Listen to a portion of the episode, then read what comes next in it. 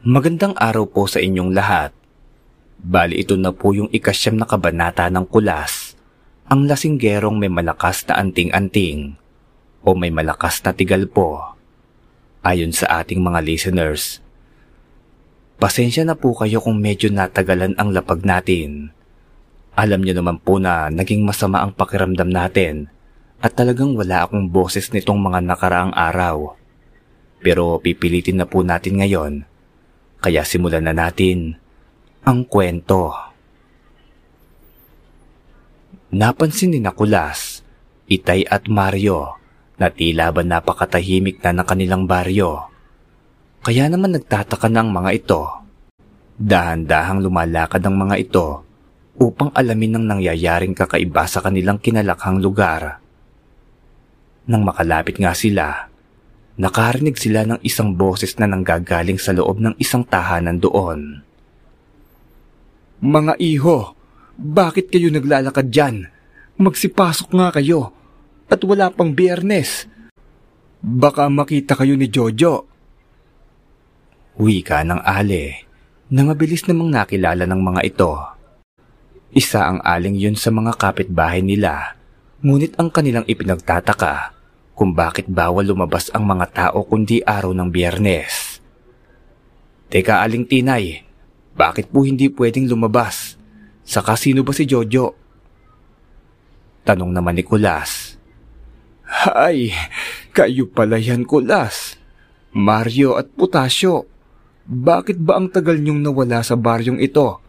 Saan ba kayo nagtungo? Marami ng mga nangyari dito simula nang mawala kayo. Akala nga namin ay kung napano na ba kayo. Teka, teka, magsitago kayo. Naglalakad si Jojo. Sambit ni Aling Tinay. Ngunit hindi sumunod ang tatlo. Bagkus ay nais pa nilang harapin si Jojo kung bakit tila takot ang mga tao sa kanilang baryo. Nang ilang sandali pa, napasara na lamang ng bintana si Aling Tinay upang hindi na siya madamay pa sa mga mangyayari. Alam kasi ni Aling Tinay na ito na ang katapusan ni na Itay at ng dalawa pa niyang kaibigan. Ikaw pala yan, Jojo. Teka, paano ka nga pala nakakalakad? Eh di ba pinanganak kang lumpo? Tanong ni Kulas nang mapagtinto nitong ang kapitbahay nilang lumpo ang sinasabing Jojo ni Aling Tinay. Mga lapastangan, bakit kayo naglalakad sa araw ng linggo? Hindi ba kayo natatakot sa mga maaaring mangyari sa inyo? Tanong ni Jojo. Pero Jojo, ano ba talaga ang dahilan kung bakit hindi pwedeng lumabas ng bahay? Tanong naman ni Mario. Sasagot pa sana ang itay nang biglang magsalita naman si Kulas. Pagpasensyahan mo na Jojo. Kami ay matagal nang nawala sa baryong ito at ngayon lamang kami nakabalik. Kung maaari sana, ay hayaan mo muna kaming makauwi sa aming mga tahanan. Sambit ni Kulas. Nagkatingi na naman ang tatlo sa mga sinambit ni Kulas at tila hindi sila makapaniwala na nakiusap ang kanilang kaibigan. Kaya pala matagal ko kayong hindi nakikita rito. Sige, pasalamat kayo at hindi pa nagagalit ang Panginoon sa mga oras na to kundi ay babagsak na lamang kayong dilat sa lupa. Matalinhagang sambit ni Jojo. Si Jojo ay may diferensya sa kanyang sarili. Isa itong lumpo na pinanganak, ngunit ngayon ay nakakalakad na. Nang makauwi nga ang tatlo sa kanilang mga tahanan, mabilis din namang tumakas si Itay at Mario sa kanilang tahanan upang magtungo muli kay Kulas. Dagdag ko lamang po Sir Joseph, Noong makauwi si Itay sa bahay, ay talagang tuwang-tuwa po sila lolo noon. Buhay pa kasi ang mga lolo noong mga panahong yon, kaya naman ganoon na lamang ang tuwa ng mga ito. Nang malaman nilang buhay pa ang Itay. Ngunit mabilis din itong nagpaalam na magtungo kay Kulas. Pinigilan pa ni Lolo si Itay noon na lumabas dahil sa banta na rin ni Jojo. Ngunit nagmatigas ang Itay at nakarating ng matiwasay sa tahanan ni Kulas Kasama nito si Mario. Kulas, bakit ka naman nakiusap kay Jojo? Malinaw naman na niloloko niya ang mga tao rito sa atin. Tanong ni Mario. Oo nga kulas, bakit nga ba? Kaya naman nating patumbahin yon at kung sakaling sasaktan niya tayo. Tugon naman ng itay. Nagkakamali kayo.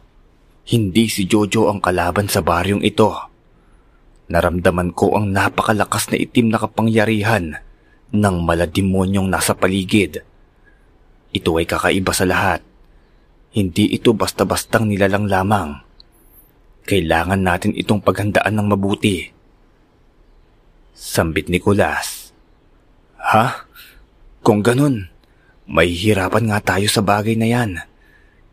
Hindi ko naramdaman yun ah. Tugon naman ng itay. Pero kulas, hindi ba't mayroon tayong mga kakayahan na kalabanin ng kahit na anong klase ng masasama? Tanong ni Mario. Tama ka, pero kailangan din muna nating alamin kung anong klase ba ng mga nilalang ang ating kakalabanin. Hindi masamang umatras muna kung hindi ka pa sigurado. Tugon ni Kulas. Maya-maya lamang ay may narinig silang isang kaluskos doon sa kanilang paligid.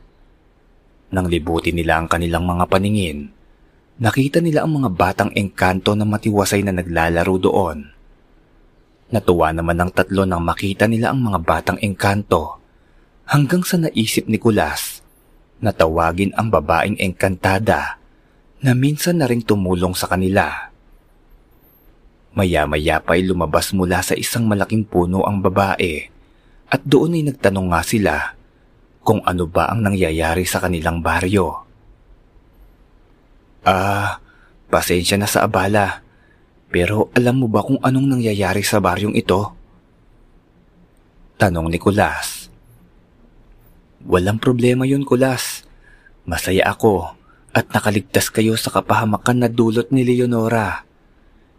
Pero ang nangyayari sa baryo na ito ay hindi maganda. Simula nang mawala kayo rito ng mahabang panahon, may isang nagpapanggap na anghel ang tumulong kay Jojo upang makalakad ito. Ngunit hindi naglaon, ay napapasa kanya na ang tiwala ng mga tao at kumikitil na rin ng buhay. Hanggang sa ngayon, anghel pa rin ang turing nila doon. Ngunit hindi nila alam ang tunay na anyo ng nasabing nila lang na naghihimala na yon. Paliwanag ng diwata. Kung gayon, tama ang hinala ko. Hindi basta-basta ang kalaban. Marahil ay inakit ng mga kumikinang na bagay ang iba pa rito. Putasyo, Mario, humanda kayo. Kailangan nating mapaniwala ang mga tao na hindi anghel ang nag-uutos sa kanila. Wika ni Kulas. Pero Kulas, Paano naman natin gagawin yun? Eh hindi nga sila lumalabas ng kanilang mga tahanan. Tanong naman ni Mario. Sa araw ng biyernes. Tugon naman ng itay. Ah, mawalang galang muli diwata. Maaari bang malaman kung saan ang eksaktong lugar kung saan madalas manatili ang nasabing nilalang? Tanong naman ni Kulas. Sa batis, sa tabi ng puno ng balete, sa tuktok ng maliit na burol. Yung puno ng balete na mayroong iilan pa lamang na sanga. Maliit pa lamang ito, pero doon nakatira ang nasabing nilalang. Mag-iingat kayo. Hanggang rito ay nararamdaman ko ang lakas ng kanyang itim na mahika. Tugon ng diwata. Maraming salamat.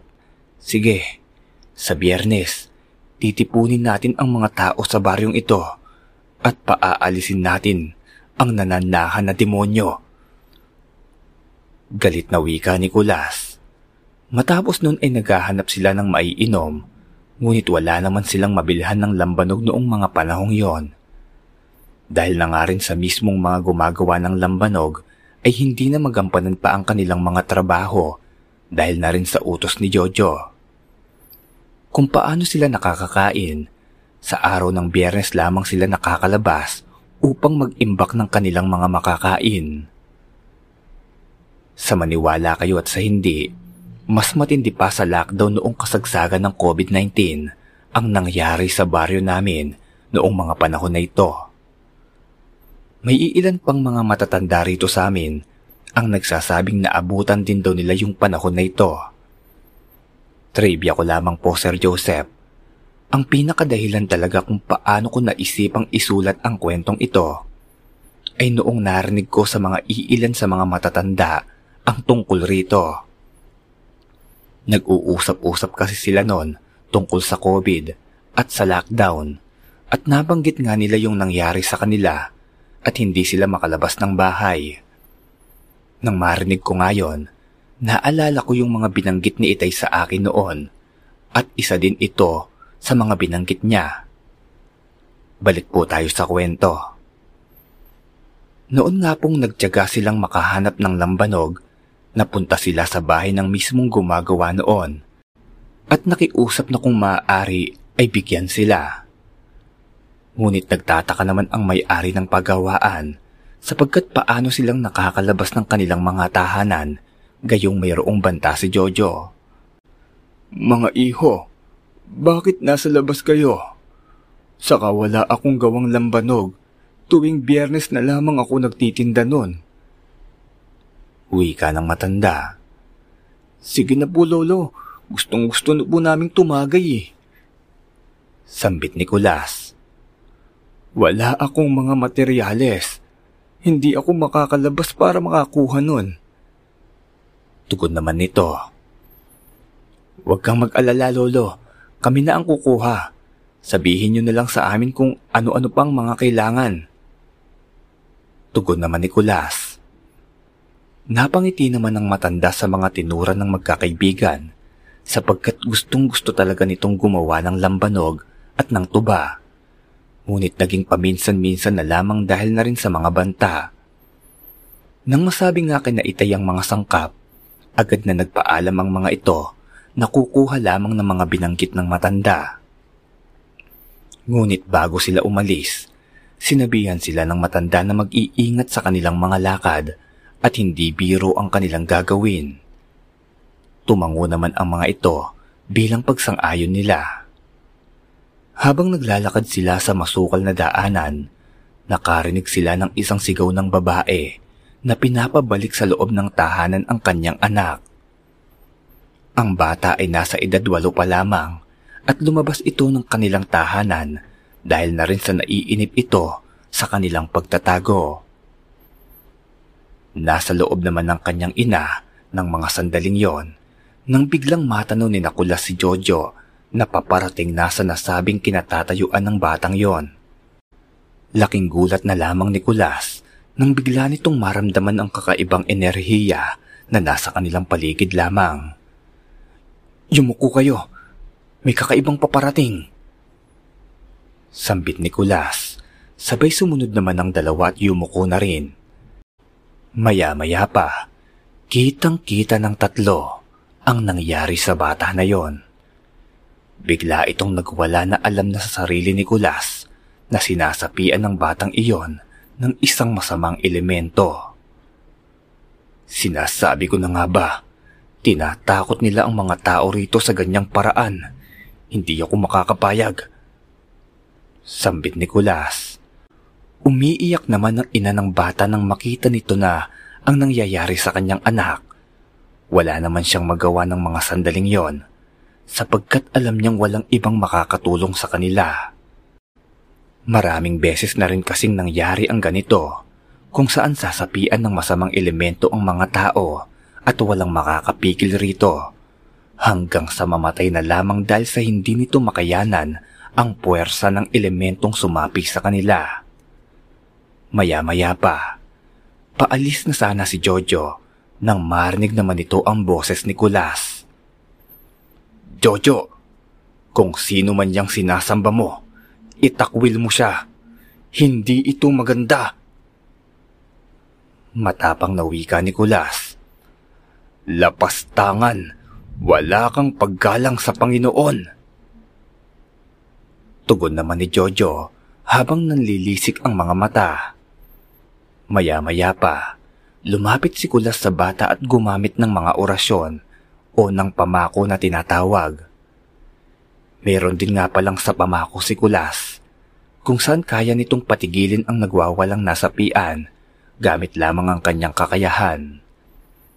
Sa totoo lamang po, sabi sa akin ng itay, kahit wala daw yung maliit na martilyo na gamit ng ibang albularyo, ay kayang-kaya raw ni Kulas na ipako ang sino mang elementong sasabi sa'yo. Ganoon kalakas si Kulas sa mga ganyang bagay. Nang lapitan nga ni Kulas yon, nag-usal ng mga dasal at humingi na rin ng tulong sa ibang mga kaibigan na nasa paligid. Habang ginagawa naman ni Kulas yon, ang dalawa ay nakaharap kay Jojo at pinipigilan nila ang gagawin sana nito. Kumuha kasi ng isang kawayan si Jojo sa bakod ng isang tahanan doon at nais nitong ipalo kay Kulas. Ngunit naharap siya ng dalawa at mabilis nilang nakuha kay Jojo ang nasabing kawayan. Ngunit laking gulat na lamang ng mga ito nang makita nilang unti-unting nagbabago ng anyo si Jojo. Hindi nila maipaliwanag ang kanilang nakikita. Nagkakaroon ng sungay ang lalaki at talagang napakapangit ng pagmumukha nito. Samantala, yung bata na ginagamot ni Kulas ay matagumpay naman niyang napagaling at naialis ang masamang elemento na sumapi rito. Mabilis niyang binuksan ang pinto ng tahanan ng bata at sinabihan ang ina nito na wag na muna silang lalabas. Tuwang-tuwa naman ang ina sa mga nakita niya sapagkat buong akala niya ay mawawala na ng tuluyan ang kanyang anak. Maraming salamat sa iyo. Tatanawin kong malaking utang na loob ang pagkakaligtas mo sa aking anak. Sambit ng ale. Hindi naman natumugon si Kulas at mabilis na tumabi kina Mario at Itay upang tatlo silang dumaban sa kanilang mga kaharap o sa kanilang kaharap na si Jojo. Ngunit hindi ito naging madali. Napakalakas ni Jojo. Animoy isang halimaw na hindi naman natatakot sa mga pag-uusal ni Kulas. Ah, Kulas, hindi raw ito isang uri ng aswang, kundi isang uri ng demonyo na ginawa ng isang mataas na nilalang. Sabi pa ni Kulas, Mahihirapan lamang raw silang makipaglaban sa nilalang na yon, kaya minabuti muna nilang umiwas. Maya-maya pa, tatakas na sana ang tatlo nang laking gulat na lamang nila nang makita nila na nasa kanilang harapan muli si Jojo. Napakabilis nitong makarating doon. Kaya naman sinabi rin ni Kulas na palag na kung palag alam niyang hindi na sila makakatakas kung susubukan pa nila. Kaya naman lakas loob ang tatlo na humarap kay Jojo. Nauna si Itay na umatake rito gamit ang kanyang punyal at ang pangil ng kidlat na kanyang taglay.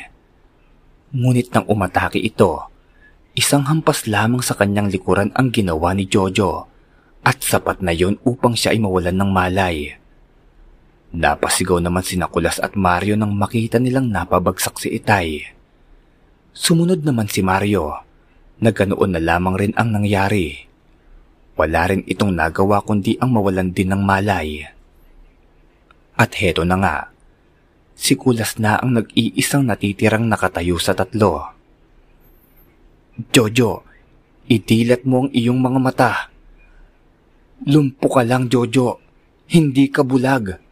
Kaya dapat nakikita mo ang nangyayari sa mga tao sa baryo mo. Sambit ni Kulas. Anong baryo? Mga tao baka mo? Walang mga tao rito. Lahat ng narito ay mga halimaw. Sa araw-araw na lamang, laging pangungutya ang naririnig ko sa kanila. Hindi nila iniisip na isa rin akong tao at nasasaktan sa mga sinasabi nilang masasakit sa akin. Sambit nito. Pero Jojo, hindi tama ang ginagawa mong paghihiganti. Isa yan sa patunay na hindi Diyos ang sino mang sinasamba mo. Dahil kung iyan ang tunay na Panginoon, hindi kanya hahayaang gawin yan. Tugon pa ni Kulas. Tumahimik ka. Walang nagmamahal sa akin. Maging ang mga magulang ko. Lagi akong sinasabihang inutil. Walang silbi. At sana raw ay hindi na lamang ako isinilang sa mundong ito. Bakit nila ginagawa sa akin ang mga bagay na yon? Dahil ba sa hindi ko kayang gawin ang kayang gawin ng mga normal na tao? Masyado silang masasama. Mabuti na lamang at nakilala ko ang aking Panginoon. Pinalakad niya ako at binigyan pa ng kapangyarihan. Sambit nito. Ano kaya ang mangyayari kay Kulas? Makukumbinsi niya kaya si Jojo na itakwil ang sino mang sinasamba nito? Malalaman natin yan sa susunod na kabanata ng Kulas. Ang lasinggerong may malakas na anting-anting o may malakas na tigal po.